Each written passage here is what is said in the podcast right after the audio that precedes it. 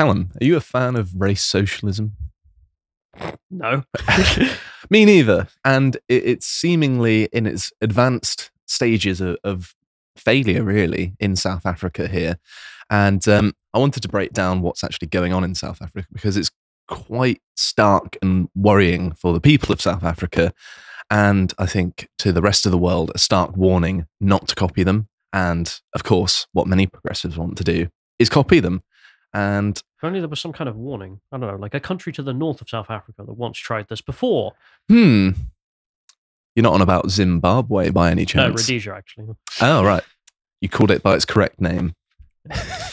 but before actually talking about the current news, I have covered South Africa before um, in this article on the website, which is worth checking out. I actually had a lot of fun researching this. And it also has an audio track if you don't like reading. If you're like Callum, you hate reading, you can listen instead. But this It's breaks nice- it's down. nice of you to cater to the disabled. It's very. I know. We at Lotus Eaters are nothing but the most inclusive people. And um, yes, this was published in July of 2021 when basically South Africa was being burnt down. For example, they burnt down one of their largest ports. And so they.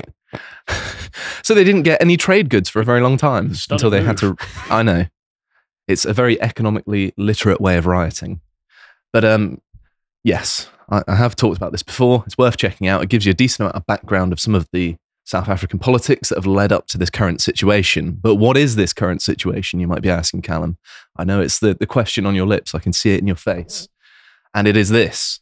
Um, this article from The Telegraph titled First Electricity, Now Water, South Africa's Infrastructure is Falling Apart.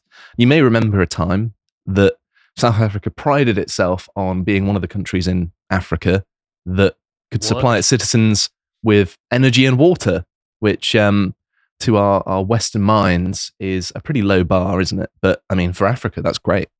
And so it's a shame, really, that this has happened, but we will be looking into why it's happened. But the um, Telegraph says uh, as follows In some of Johannesburg's most opulent neighborhoods, the taps are frequently dry. The mains um, in what is one of Africa's most developed cities can be turned off for days at a time, leaving households and sometimes even hospitals without running water. And yeah, this is a complete disaster considering where they used to be, say 10, 20 years ago. Um, elsewhere, um, the country has reported its first cholera outbreak since 2009. A total of 43 people have died so far across the country. The worst outbreak in, um, in the town of Hammanskraal, uh, I'm sure I'm mispronouncing that, in Pretoria, killing 23 of them. Um, water supplies have been forced, um, supplies, I think, or suppliers, have been forced to cope with national power outages, which have worsened dramatically in the past year and uh, at times have seen 10 hours of power cuts each day. Could you imagine living with 10 hours of power cuts each day? imagine not having water? No. Hmm. Just thought I'd mock the South Africans. You're, um, That's what you get. you're just a fountain of sensitivity. Do you not feel richer now? I know. You ever get that? You so when you read about- water. But like when I read about someone who's going Mhm. through massive hunger and then I go and eat lunch, I feel so rich. So whenever I hear about people, oh, there's no water in the world, I'm like, oh. So your your reaction to famine, starvation, dehydration is just, I feel so much better. my life doesn't seem that bad. but it carries on to say, um, meanwhile, years of neglect, lax testing, and local mismanagement have seen water infrastructure fade and decay, experts say. Such decline is particularly disappointing for a country which has long championed the importance of access to water. South Africa enshrined its fundamental right in the 1994 post apartheid constitution more than a decade before the United Nations followed suit. Majority rule has seen more people get access to piped water. Some 76% of households got their water from piped supply in their home in 2021, up from 68% in 2002, which isn't really that much of an increase. That is what? 8%. 8% since 2002 to 2021. You think that, you know, clean water would be a bit more of a, A easier. priority. Yeah. And you think that, that that would have risen a lot more considering, but no. And apparently it's getting worse. But um, if you could move on to the next one, John. Here we have pretty good breakdown of the policies that have created this basket case of Really? a country. This local Marxist on screen, I thought he would improve the country. No way. Marxists have never ruined African countries before. I mean, it's not like all of the countries in Central Africa that adopted Marxist policies post colonialism. They became ended up- Yeah. And all the ones that adopted good economic policies, such as Bots- Botswana, for example. such as not theft, Yes. being the state apparatus. hmm They've done quite well. It, it's it's almost like there's a connection there. But this article by uh, Brian Pottinger, I hope I'm pronouncing his name right, points out some of the policies that have caused it. And I thought it was quite interesting to read some of these out. So he says, let's start with the ANC's disastrous economic policy, which of course is the cause of most of this. The recent and um, the recently passed National Health Insurance Act seeks to impose a complex and unaffordable 11, 11 billion pound national health insurance system on a state which has utterly failed in key government functions for nearly 30 years due to epic corruption and maladministration. And these are the two sort of pronged attack on South Africa being a country in that they are so corrupt and so incompetent that it's close to being a failed state at the minute. And this should be a cautionary tale for other corrupt and incompetent nations, which is most of them these days, seemingly. And it carries on to say this is most prominent in healthcare, where criminal cartels have operated with impunity for decades in securing tenders and, in one recent case, assassinated a whistleblower. It'd be terrible if, say, the United States Secret Services ever did that. Um, the new measures, meanwhile, threaten to displace the extensive and highly successful private healthcare system on which the middle classes and many formerly employed workers depend, black and white. Who'd have thought that, yeah, state healthcare might make things worse? And then this is an, a particularly egregious one. I'm not sure if you heard of this one, Callum, but he says um, other draft regulations, this time by Department of Labour, allows the government to set employment targets for every business to reflect the precise demographic profile of the country. Where have we heard this before?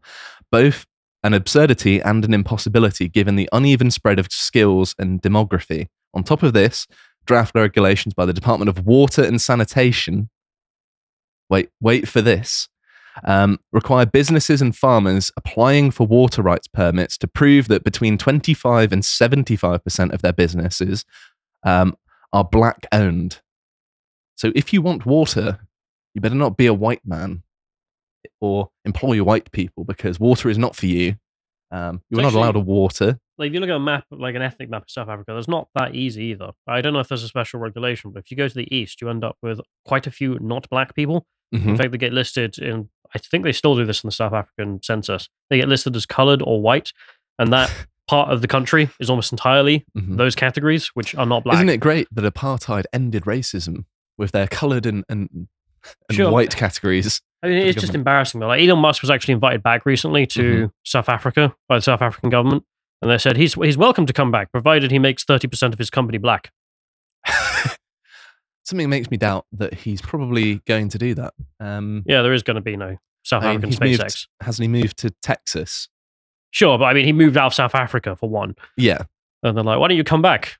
What's changed?" Well, we've gotten worse. it Yeah, really nah. has gotten worse. Yeah, I don't understand how any any companies, any investors would want to go to South Africa because, of course, as I mentioned earlier, last time they they burnt down a decent portion of the businesses that existed there in the first place, and as you may remember from the the summer of love in the United States, burning down businesses is not a good way of getting businesses to be in your neighborhood. And I think we covered the food deserts, didn't we? Yeah. At some point. How could this happen to us? I know. And um, and the final point I'm going to bring up is this one that from this article. Um, and this comes back to the failed land restitution program, which has seen a catastrophic decline in productivity and employment in the millions of hectares handed to the new crony or communal ownership. Who'd have thought that communal farms would have massively reduced productivity? I mean, that didn't happen in the Soviet Union. I mean, you didn't have since the 1930s to know that this doesn't work. So it says millions of other hectares, 2.8 million in KwaZulu Natal, which of course is where the Zulus live, um, remain under co- communal tenure, systems dating to Victorian times. And the ANC is too afraid of a rural insurgency to touch the power of the traditional leaders who have the right to rule over this land. The whites are an easier target, which is true. Um, I think it's um, part of the reason why it's very, very dangerous to be a South African farm owner if you are white or probably just more generally, really, because you're in the middle of nowhere in a country that is near lawless at this point. So here we have an article from Al Jazeera, not exactly one of my favorite outlets. Um, and this is, of course, talking about corruption. This is one of the former um, leaders.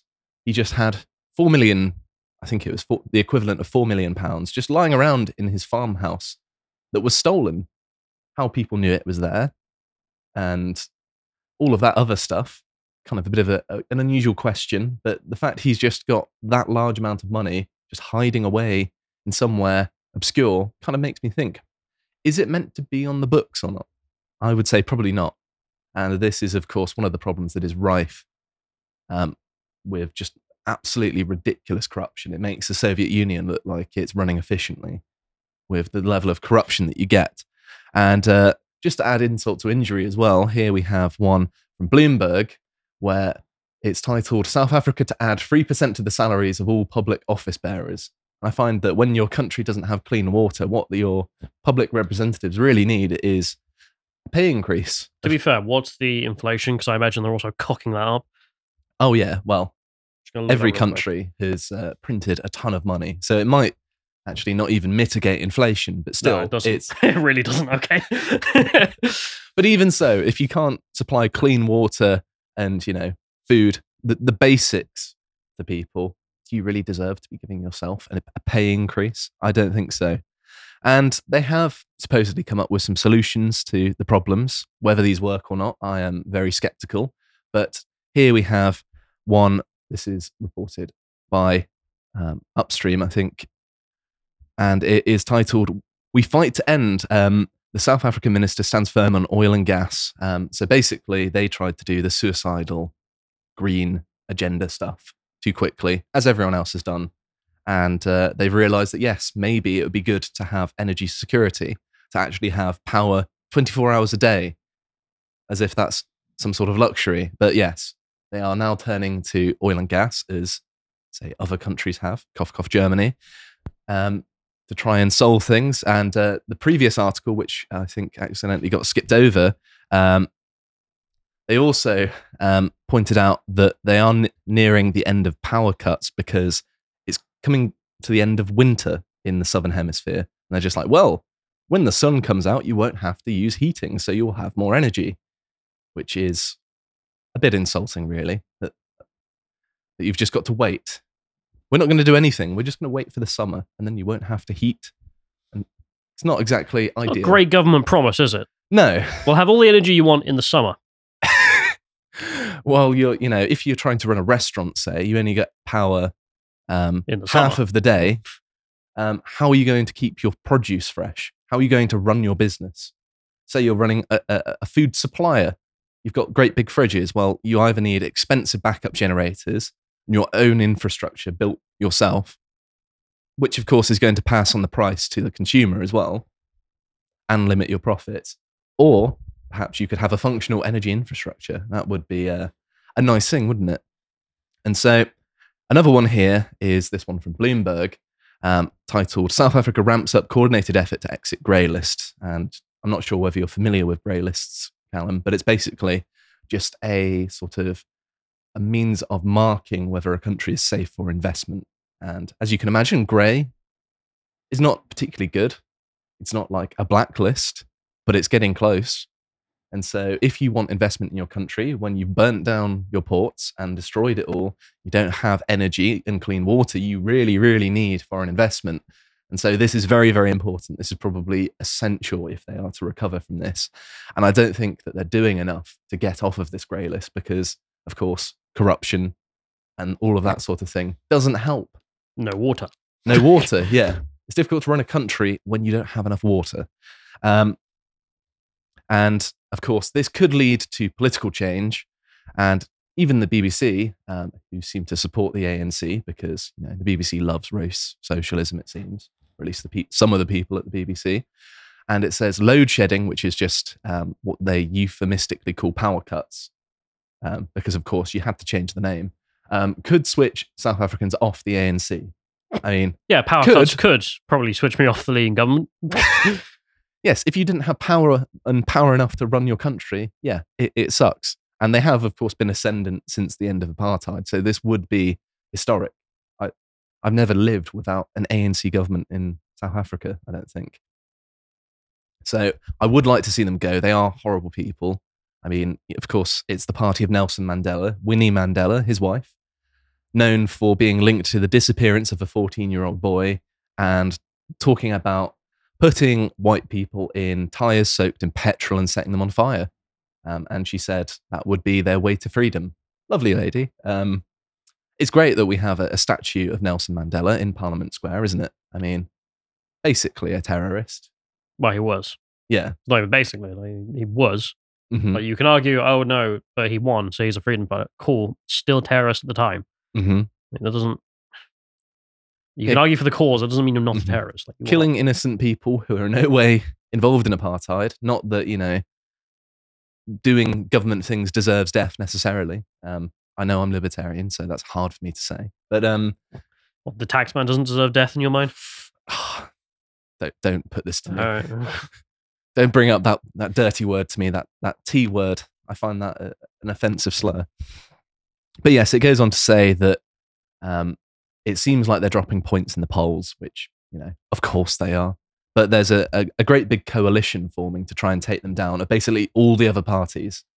Um, but it's kind of fated to fail because the coalition is led we by a white man. water. We pro- Oh no. I, I was thinking that's the easiest campaign ever. Then, but no, Mhm. no, they're ruined. Yes, because because a white man is leading it, people might not vote for him, even though he promises water and energy. It's like, can you overlook your you racism? c- civilization. Yes, but you are white. if you could overlook, I am. Yes. overlook his pigmentation, he does have solutions to you know having clean water. And I feel like perhaps water, energy, being able to live might be a bit more important than the color of the skin of the person leading your country. I don't know. Maybe that's just me. Maybe I'm just strange, but that seems reasonable to me. And uh, finally, um, here we have Africanews. South Africa opposition set election coalition to oust ANC. And of course, this is what I was talking about earlier that I think it's six parties have all joined forces, just like, yeah, we just hate the ANC. Let's all just join together and get rid of them. And I'm not necessarily optimistic about their chances. I imagine the ANC could could run, um, you know, a pig in a wig as long as it had the right skin pigmentation, and it would get elected. It's, it's kind of like the Labour Party in Britain in certain constituencies. If it wears a red rosette, it will get in. Why are you looking at me like that? so you're not wrong. It's, it's not wrong, is it? Um, but yes, it, it's a terrible situation. And of course, because they have such a stranglehold on power, because they've fiddled everything and they are corrupt, it doesn't seem likely that it's going to change. And this should be not only uh, a sort of cautionary tale to people in South Africa who I'm sure are more than aware of this. I mean, any South African people in the audience, I feel very sorry for you. Um, I hope you're safe and sound. But it should also be a, a warning to people in the West that this is what happens if you have racial socialism.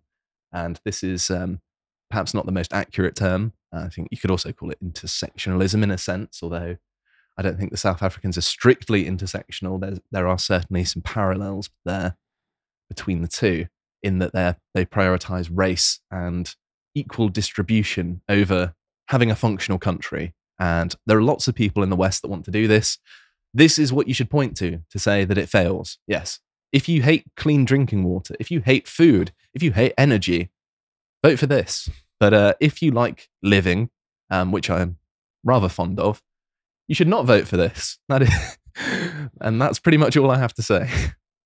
If you appreciated that segment from the podcast, The Lotus Eaters, you can go to lotuseaters.com to get access to all the premium content that's on the site, such as the Contemplation series, this episode, and what makes music good. And if you'd like to find out what else is being put out, you can follow on Gettr at lotuseaters underscore com on Gettr. Thank you and goodbye.